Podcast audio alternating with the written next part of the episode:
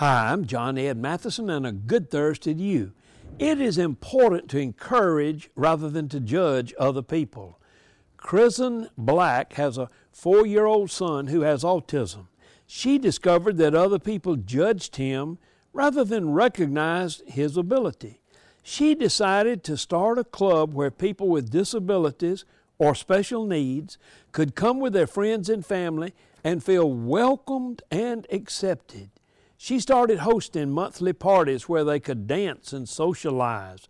People started coming and enjoying it. Chris Ann said that they loved to dress up and they looked gorgeous. She said it's incredible to see their confidence and it just shines.